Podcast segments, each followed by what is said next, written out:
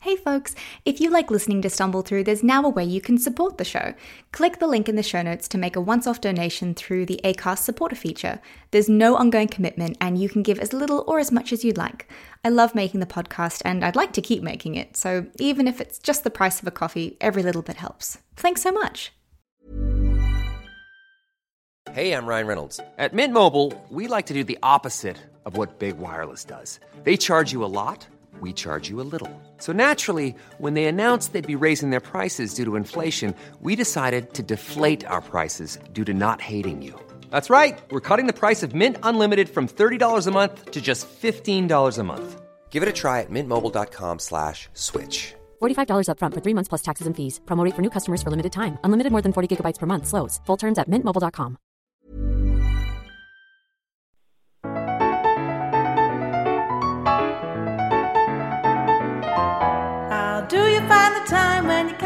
pause? A confirmation once your face is gonna open some doors. You do what you gotta do, stumble through.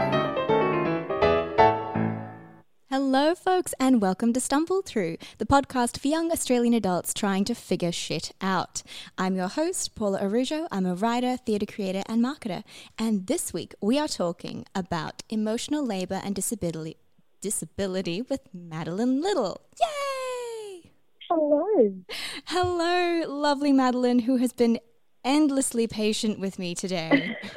Could you please introduce yourself for the lovely listeners? Absolutely, I can. So, my name is Madeline Little. I am a disabled artist, theatre maker, researcher, currently researching accessible theatre practice. And um, that's kind of me in a nutshell, I guess. I, I make the theatre and, and then I try and make it better. you make excellent theatre. I went to your, your show Hold. Um, I Oh, particularly. Oh, yeah. I, I loved the um, moment in the show where it was like, oh, we need drinks. And then, like, drinks appeared and they were like, what? The power of theatre. it was You great. gotta have you gotta break the fourth wall at least three times in a show, otherwise people won't know it's a show. They'll think it's real, you know? it's it's just it's the law. I don't I don't make it. I just have to abide by it. I love it. um, have you stumbled through anything this week? Oh, honey, I absolutely have. Let me tell you, it's three assignment deadline week. So Oh. I have been stumbling my way through methodology like there is no tomorrow. Um, and so I've submitted one assignment and I'm stumbling through the second one, which is due tonight. Don't tell my supervisor that I'm taking a little break to uh, do this podcast. Um, Is wait, hey, is you Janet know. your supervisor? she is indeed. So she's I love listening. Janet. Hey, girl, hey. Janet is cool. Janet would be like, no, see, like you're making the art while taking a break from doing the masters, so you don't go insane. Yeah, she she might say that. She also might say, "Hey, you know all those revisions I sent you? Maybe have a look at those."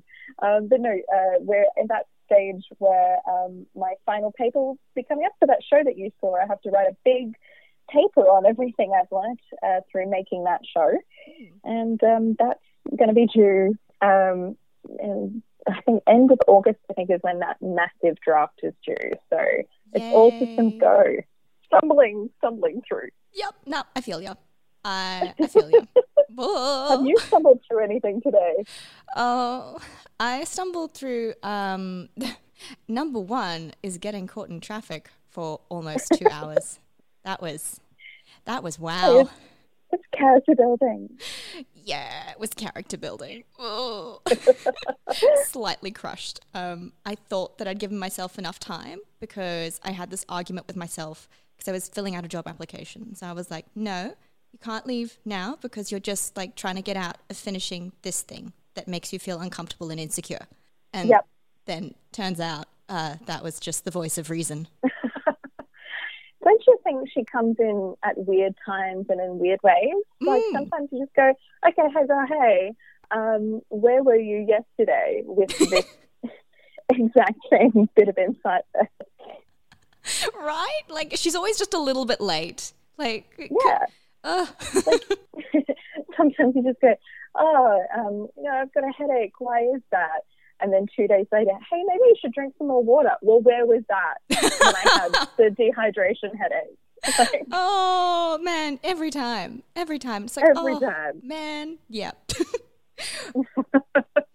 Alrighty, so um, I just wanted to jump straight into it with a quick question first. Um, go for it. so, what is the difference between non-disabled and abled in terms of connotations? Which is less douchey? Yeah. So there's no real easy answer to this because it's definitely it's all about the context. So some people with disabilities feel that abled implies that our disabled bodies aren't able mm-hmm. in terms of capacity, and so they might prefer non-disabled. Or I've seen some people use the word enabled um, to talk about people who don't have disabilities. I personally tend to switch between abled and non-disabled fairly interchangeably, but also depending on context. Um, I also try and be more specific depending on um, who is in the room and what I'm trying to say, because someone who is learning disabled may have what's considered an able body, but they may still identify as disabled. So in that case, I'd be like, oh, I've specified able-bodied folks and their stair climbing ways, you know, just to make it be like, yeah, even you know, some disabled people can have able, you know, what is considered an able body. Like I think the general gist of it is non-disabled would be less douchey. You're less likely to step on toes, um, so to speak. But ultimately, I think that language consideration is less of a tricky discussion than the language about disability. I and uh, sorry, I just choked a little bit.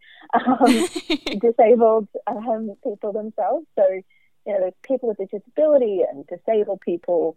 Um, I tend to go with, you know, Madeline is a disabled artist rather than she's an artist with a disability, just because, you know, it's it's an identity trait, really. Um, It's an aspect of my identity, and a lot of people shy away from using the word disabled, and we kind of want to nip that in the bud there. Mm. So that was a really long tangent, but I hope that that was helpful. No, it was really yeah, and like I didn't quite connect the dots until you said it, but like having that um like with certain groups of people feeling uncomfortable with like identifying as disabled in a way, but yeah, yeah, no that made a lot of sense. Thank you. No worries. Thanks. Um so today we're talking largely about emotional labor. So um, Woohoo! Yay!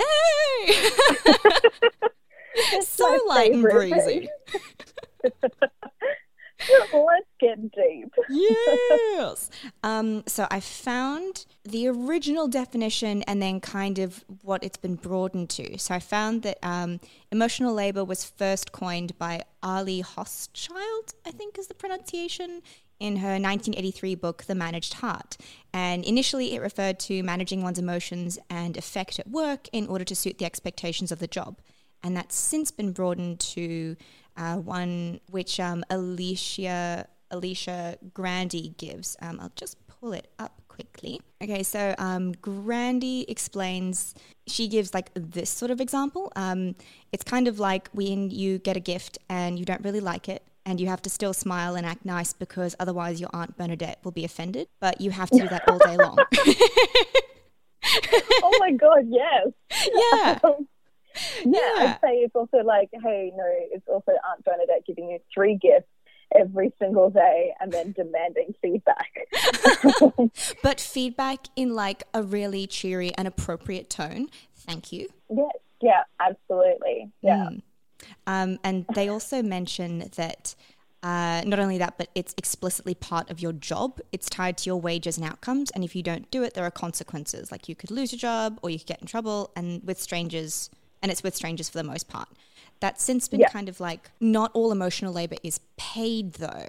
And I think that that's been a big thing that's come up certainly in like the latest um, kind of wave of, wave of feminism is like the unpaid emotional labor, which is Yeah. you know, often carried by women in certain contexts.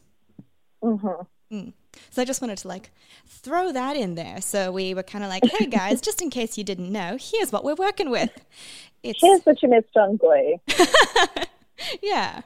Um, Yeah. So, from what I understand, the problem is not like malicious intent. Uh, the problem is a lack of thought which causes harm. What do you think is responsible for this kind of like homogenous understanding of the world and our responsibilities to each other? This was something that I have actually taken the past few days to be kind enough to give me a heads up about this question um, because it's, and this is something that probably is going to be uncomfortable for some people to hear, Mm. um, but it, it comes down to ignorance and lack of education. But the main cause here is privilege.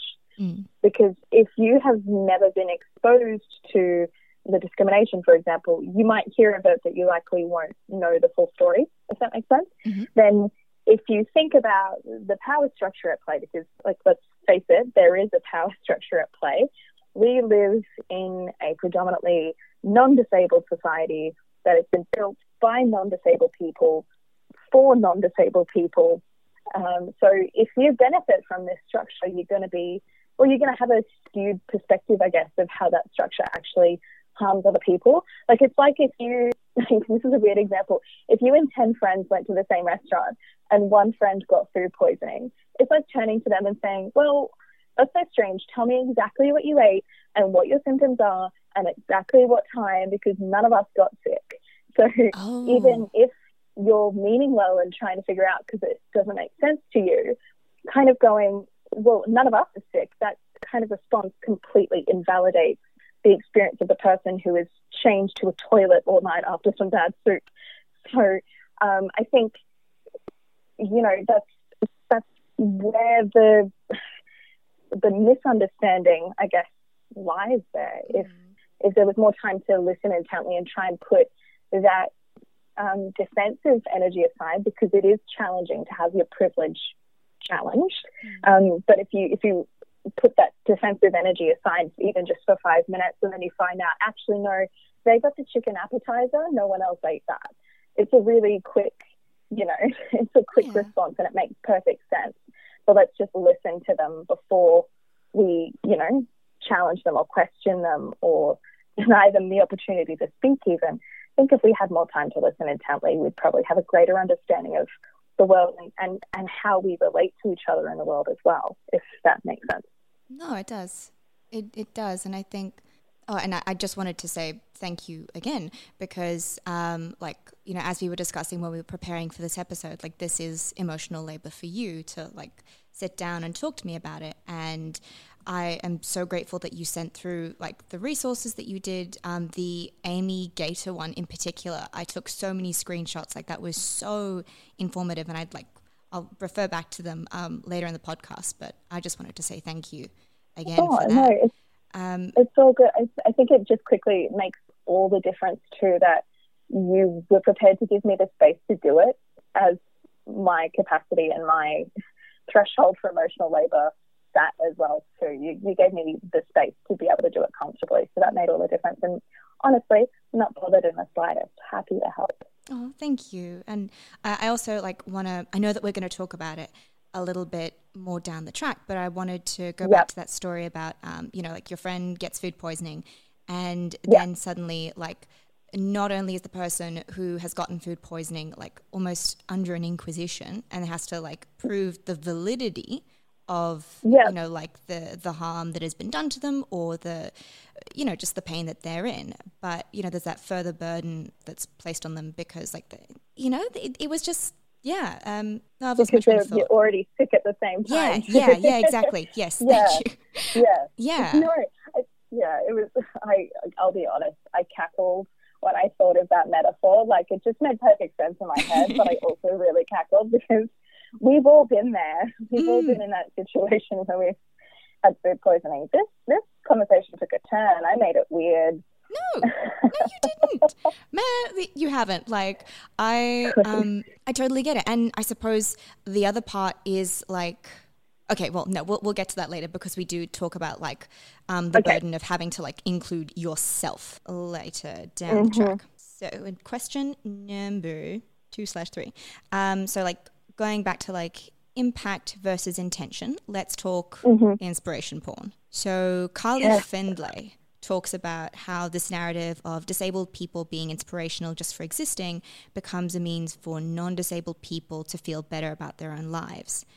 How do you think that, um, like, able bodied or non disabled people can acknowledge the differences and difficulties of moving through the world as a disabled person and applaud that without being dicks. without being dicks, that's a tall ask. Um, I think. Um, I think it's first. Um, I just want to acknowledge the incredible Stella Young, who kind of Mm. coined the term inspiration porn and, and put that out into the world. Um, I highly recommend if anyone is listening to YouTube Stella Young's after the podcast, don't do it right now, listen to us. Um, YouTube Stella Young's talk on inspiration porn um, because she explains it better than anyone else really ever could. Inspiration porn, um, for those who kind of aren't familiar, it's the kind of thing you see, you know, if you're sifting through your Facebook feed and you see a video, actually, I can give an example of what I saw today, actually. There was a young woman who lives in the south of, you know, the United States or whatever. She got a job at Chick-fil-A, I think. Um, she's a young woman with Down syndrome. And, you know, her family are cheering as she gets off the phone, you know, with the job offer and everything. And she's really stoked as well. And then the captions are, isn't it beautiful that she managed to do that? And so nice of Chick fil A to support someone like her. And this just makes me feel so much better about, you know, my experiences. I didn't have to work that hard to get a job. It's not that hard for me. I should be grateful for what I have. And so it really comes down to identifying what what exactly are you giving attention to or what are you giving time to? If you watch a video like that and you go, Oh, that's awesome, she got a job, that's a normal human response. Like mm. that's an achievement to celebrate, right? If you go, Oh my God, that precious young woman, she's so sweet, bless her heart, she got a job. It's infantilizing and that exists to make you feel better about yourself or to, to basically reinforce that power structure that we were talking about earlier. It reinforces, hey, I'm up here at the top of the pyramid and you're about 50 levels down. But hey, you took a like a slight step up. Good on you down there. That's awesome. Sorry, what was that? I can't hear you. It's too windy up here. Um, that's basically what it is. And the difficulty in that really lies in, I think a lot of non disabled people think that that kind of material is inspiring and, and it's good to see and blah, blah, blah. I don't know how many times I've had people try and tell me that I'm inspiring for, you know, getting a bachelor's degree, for example. And it's like, hmm, is it inspiring that I got a bachelor's degree and, you know, am using it now? Or is it inspiring that I got a bachelor's degree um, and somehow managed to live with my awful circumstances in doing so? Like, there is a difference there in that. So when it comes to, I guess, the concept of applauding, it's really about separating the the reason um, the reason that you're applauding it and kind of going interrogating it a little bit, saying why do I think that I want to celebrate this or applaud that person. Um, you know, for example, I use Carly Findlay as an example. She wrote a great book. She's an excellent writer. Absolutely applaud her for writing a book. Um, but that's you know that's what's inspiring about her is that she's a fantastic artist and advocate and she does great work. Um, and I think Carly would probably agree that you know she's not inspiring just because she's you know here. she's inspiring because she's got a range of skills and experiences that are meaningful.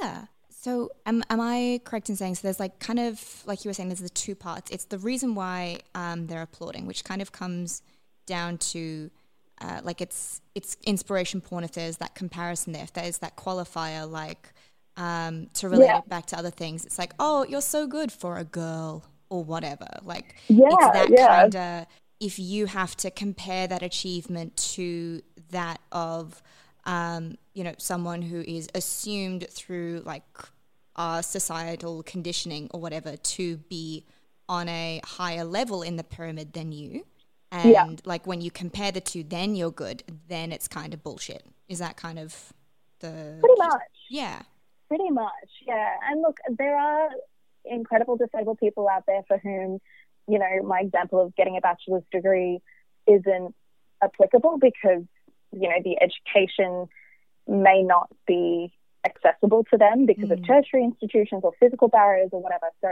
I do want to just be mindful that my experience cannot speak for everyone else's. But yeah, it definitely comes down to the qualifiers that you use. Like, I'm not, I, I know I put makeup on the other day, and I genuinely had someone, I won't name names, but someone in the arts industry um, say that it was really good to see me out and about and looking good.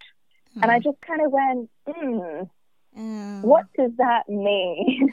Yeah. because I love lipstick, but that doesn't make me inspiring, you know? yeah. It, it makes me pretty. well, I think you're pretty without it because you're so good with eyeliner. Like, oh, oh, honey, there's this thing called a quick flick. It's a stamp. I'm giving away all my secrets. It's an eyeliner stamp. I don't even draw it on myself. what? That is, well, I have been Sorry. influenced. You are officially an influencer. I, Inspiration porn and eyeliner. What more could you want? Now it's time for the Things I've Never Said segment, which is where we accept anonymous submissions and confessions from our listeners on the topic we discuss. So this week we have one submission, and it's really beautiful and meaty, actually. Um, so the submission is For all of high school and most of my undergrad, I resisted registering with disability services. I just felt like my learning disability wasn't bad enough. I just kept handling things in late and stressing myself out over it all. Last year, I finally did it, and I feel so stupid for letting pride, or more likely my shame, stop me from giving myself a better chance. Oh, I kind of want to buy this person a coffee Mm. um, and just have a chat because I can relate so strongly to that. Um, I, I, you know, there's a difference there in that my disability is uh, it's physical. I have a mobility impairment, so there's kind of no escaping. Mm. um, but in high school, I, to cut a long story short, I was basically um, made to use a mobility scooter to get from every class to class um, all day, every day. And so my mobility actually decreased from the time I started in grade eight to the end of grade 12 just because I wasn't moving enough and using my body the way that I could. Um, and so when I got to university um, and did my undergrad, two things happened. Number one, the Disability Service Office, I could not find it. I had people tell me where it was. I could not find it Oh my gosh, I had the same thing. I just couldn't find it. It It was was- it was like the room of requirement. Only I required it, and it was not there. it was the room of nope. Sorry, error 404. Um, um, but yeah, once we got past that maze, um, the other thing that I had, I, I definitely felt like I had something to prove that I, and I was probably, well, what I was 17 back then, um, I felt like I needed to prove that I was perfectly capable of studying of my own accord, didn't need any accommodations, kind of stick it to the high school and say, no, look at me go. Mm. Um, and so I went for, I think, one semester without any support whatsoever. Um, and then the other thing that bugged me was number one, just the amount of documentation they required. But anyway, um, I think the the pride element is something that I really connect with because pride, before you have a sense of disability pride and identity, that pride rests in maintaining a state of, I guess, passing or Mm. yeah, passing is non-disabled. There's something, I'm going to use a big term, compulsory able-bodiedness Mhm. is a term that's been popping up in my research, which basically means, you know, there's an expectation that society will be predominantly able-bodied. And if you don't meet that expectation, that's the problem. So there's a certain amount of pride there in passing and fitting that expectation until you reach a point where you're content with yourself. I think this, so this person said, you know, that they felt so stupid for letting pride stop them from giving themselves a better chance.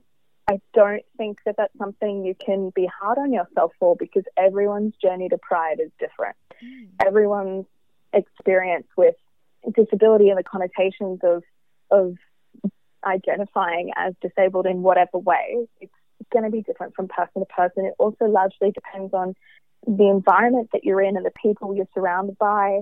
Um, you know, sometimes I think it, I think it's one thing to say, oh, you know, I don't have to hand things in late and stress myself out. I, I've learned from that, but definitely don't be hard on yourself for not yet being comfortable taking that step that you've now taken, if that makes sense. You don't know No, what you don't know until you know it. Yeah. oh, what I'm absolutely. trying to say. Absolutely. And I think you're so right in terms of um, like not beating ourselves up for doing the best that we could at the time with the knowledge we had available and like, you know, what we were working with. Um, Yeah. Hindsight is 2020, but it doesn't serve us if we are like, oh, I should have done this earlier. I should have done it. And then like getting down ourselves, down on ourselves about it. Yeah. Yeah. And I think the best thing that you can do as well, like if you do have some sort of um, residual guilt or shame or whatever those feelings might be, is try and invest that energy into sharing what you do know now Mm. with people who might need it. Um, there's that whole concept of be the person that you needed when you were going through something. And Carly wrote her book, uh, wrote, basically wrote the book. I think I think I'm quoting her. She'll, I'll have to message her and make sure that I'm not awfully misquoting her here. But she said she basically wrote the book that she needed or would have liked to have read. Um, and I think that that's so important too. I didn't know that I could exist and um, advocate for myself and, and be proud of myself until other people helped me. So if that's still something that you're struggling with, then you've learnt a valuable lesson that you can share with others, and that really will help with kind of validating your journey at your own pace too. Absolutely. So, in the little bit of time that we've got left, um, when we were prepping for this episode, you were so kind and you sent me a heap of resources. And one of them was on how disabled activists are expected to identify issues and to include themselves and to make those pathways available and to educate and to usually do it all without pay or thanks. And if they didn't do mm-hmm. one or all of those things, there was a sense of is shame the right word? Like, can we delve into that a bit and talk about how non disabled people intervene here and or how they can intervene here and empower disabled people without speaking for them? Yeah, sure. Um, so I'd say shame is one word, but I think what it comes down to is um, it's an unreasonable expectation that if it's not met, people tend to go, oh, okay, well, it must not be an important issue then. So there's this expectation that if the issue is important enough, well, we should be thankful that we're getting an opportunity at all, so we have to jump through all the hoops to do So, the like- thing. Like Um, non disabled people so- get a bit bratty and they're like, well, if you're so upset about it, why don't you just do it yourself? If you love it so much, why don't you marry it? Yep. yes, exactly. um, sorry, that really caught me off guard. Um, that was beautiful. I, I love that. Um, but definitely. And I think, um, just quickly, I think it's also about reframing the conversation because um, if we just have a look at like, the language behind empowering, that Mm. also comes back to the power structure we're talking about. Oh, Um, so empower, which um, I looked it up, defined by Merriam-Webster, is to give authority or legal power to. That kind of, unfortunately, it does imply that we don't have the authority to speak on these things, if you think about it. Um, so really, what it comes down to is, hey, we're expecting you to do all of this. I'm going to bestow upon you the magic talking stick, and you have five seconds to tell us absolutely everything while patting your head and rubbing your stomach and also climbing upstairs. Um, so go on, wheelchair user, go do that. Um, that's like the best example I can kind of give of that unreasonable expectation and, and um, I guess just revisiting that notion of, okay, well, why, why do you feel like, um, you know, you, you need to empower someone to do that? We have voices. We've got voices and we've got powerful ones. We just need to be granted the space and the time to present our thoughts and words as they should be presented, not within the confines of what is expected of us. absolutely. I just want to say thank you. And also, I am mortified because I think that I just actually did exactly that to you just then. Um, wow. I have. No, no, I, no. I think that there's a difference between, um, you know, hello, I grant you permission to speak now, and hey, what do you think about this? So you you opened up a conversation. Um, I definitely don't feel like you're at the top of the pyramid looking down on little old me. Okay. Um, I, I'm I- too I short like to look down kind on anyone. honey, I feel you. My surname's little. Um, but I, you know, I think in this conversation, it honestly feels like you know you've come down a few rungs and set up a couple of deck chairs, and we're having a chat over some mojitos. Okay. Um, so we're all good there. Um, but yeah, definitely something to just kind of ponder on. I guess anyone who is listening who is non-disabled or able, um, just to kind of think about how you really don't know too much, Yeah. and that's okay. Um, just be prepared to listen and listen in a way that is respectful of the disabled person's time and energy and you know willingness to share too and you know what google is your friend if you just google like disabled plastic straw ban i won't have to have the same conversation 10 times over about why that's a really really awful thing and people are going to die because of it Mm. so there you go it's a bit of performative environmentalism yeah. in um, my honest opinion.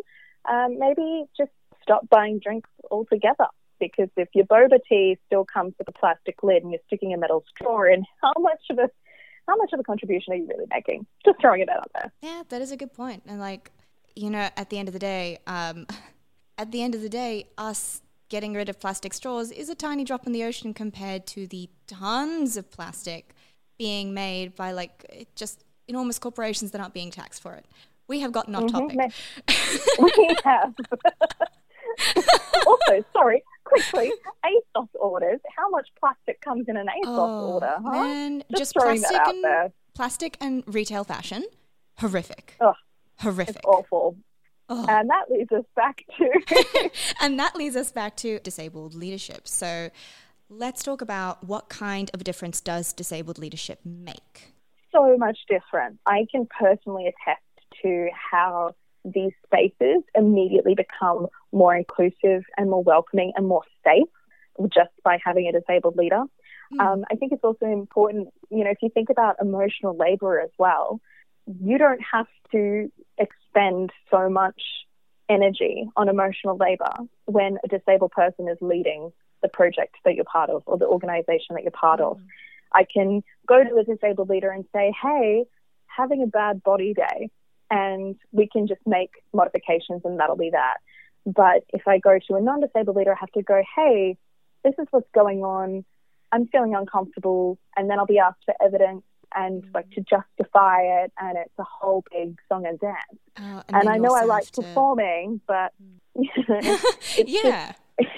it's just a it's just a thing. So, um, disabled leadership makes all the difference. And there's a recent um, event in the Queensland sector where an organisation, uh, Access Arts, which is is supposed to be the peak body for disability arts in Queensland, um, was recently, um, I think, acquired by a disability service provider, and there have been a number of, um, you know, people within the community who have just kind of gone, okay, well, what are what are the um, implications of this for disabled artists? And had we had more disabled leaders in the sector kind of involved in this conversation, what how different would the outcome be? And I think it's about keeping disabled perspectives and opinions and experiences really at the forefront of any decision pertaining to disabled people. Nothing about us without us is the official hashtag. You can look it up. Um, and it's true for performances, but it's also true for the organisations and, and communities that we work in as well. Um, I, I just think disability leadership is possibly the most important thing that we can do for accessibility in any environment. Absolutely. And it's about like, you know, giving leadership to people who, as someone who you work for, you don't have to explain or justify yourself to or educate as you go through. And then like, Yeah. it's, it's just about, you know, cre- creating space for voices that aren't what we've always had and like evolving from that. Yeah. and being, being just ready to listen to a different method of communication as well. You know, there are some fantastic deaf artists, uh, even just deaf people working across all fields who, you know, maybe text is the better way to communicate, maybe it's sign language. But if you just take the time to listen and listen in their preferred method of communication. And this goes for people who use communication devices or people who are nonverbal in general. Um, you're still going to have a lot of fantastic insight. You've just got to be prepared to do things a little bit differently. And disabled leaders are really the best, most qualified people to show you how to do that and to do so in a way that is respectful. Heck yeah. Well, thank you so much for having this conversation with me and for sending me the resources and for teaching me so much. I am so grateful. No, thank you. I'll send you my invoice. Yes. I'm totally joking. I mean, look, I was like, no, I, I have asked a lot and I have interrupted your evening and your assignment doing quite a lot. Quite I'm a not lot. complaining about that. Don't worry. I'll just be like, I'm just going to shout you a coffee. What's your bank details? Let me. That's totally okay. It's all good. It's all good. That's been a lovely conversation. Thank you for having me. Absolutely. Thank you so much for agreeing to come on. Um, alrighty, so to round us off, um, what would you do if you knew 10,000 people would do the same? You know what? I would go to Instagram or Twitter or Facebook, whichever social media, and I would find five disabled artists and advocates to follow. Mm. I think diversifying your social media feeds is a really good way of like um, just learning, but like not actively pursuing information. You can just kind of learn as you scroll through your feed. And I think that would just be the most amazing thing. The more you're exposed to something, the more comfortable you get with it. So definitely Yeah. go and follow some incredible advocates. Heck yeah. Well, we will definitely, like, I'll post some people that I follow in the show notes that we can follow, that you suggest to follow. I think you're so right when it comes to like following people on social media because then you can also learn without the pressure of feeling like you know like it's it's not directed at you it's not like you're Yeah, being yeah. attacked or anything it's someone sharing their personal experiences Yeah, and you're totally not demanding anything of them either. Hmm. You're liking them and you're supporting them. And if you're sharing their work as well, it's a really positive thing to Hmm. do. It makes a lot of change. Makes a lot of change. Makes Yeah. a lot of an impact. yeah You know what I'm trying to say. yes i totally do um, do you have anything to plug and where can we find you Okay, you can find me on Instagram. My handle is just Madeleine Little, so M A D E L E I N E. It always trips people up, that 30. Um, I'm so, yeah, Madeleine Little on Instagram. On Twitter, I am at not Madeleine, um, which is a bit deceptive there, um, but just N O T M A D E L E I N E. You can find my website, madeleinelittle.com, or you can find me on Facebook as well. Just search up, oh, Madeleine Little official. And um, yeah, that's where you can find me. I don't have anything um, in the works to publicize right now as we're recording this, but if you follow me on all of those handles, I'm sure there'll be something.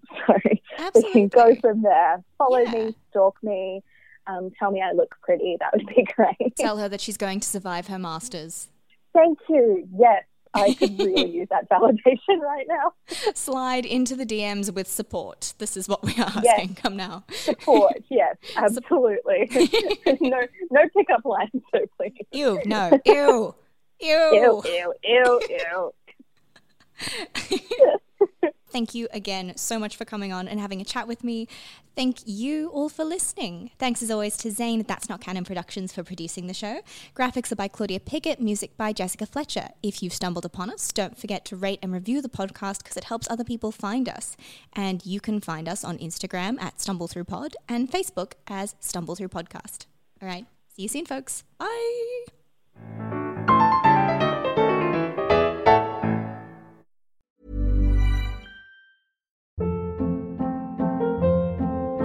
Hold up. What was that? Boring. No flavor. That was as bad as those leftovers you ate all week. Keke Palmer here, and it's time to say hello to something fresh and guilt-free. Hello Fresh. Jazz up dinner with pecan-crusted chicken or garlic butter shrimp scampi. Now that's music to my mouth. Hello Fresh. Let's get this dinner party started. Discover all the delicious possibilities at hellofresh.com.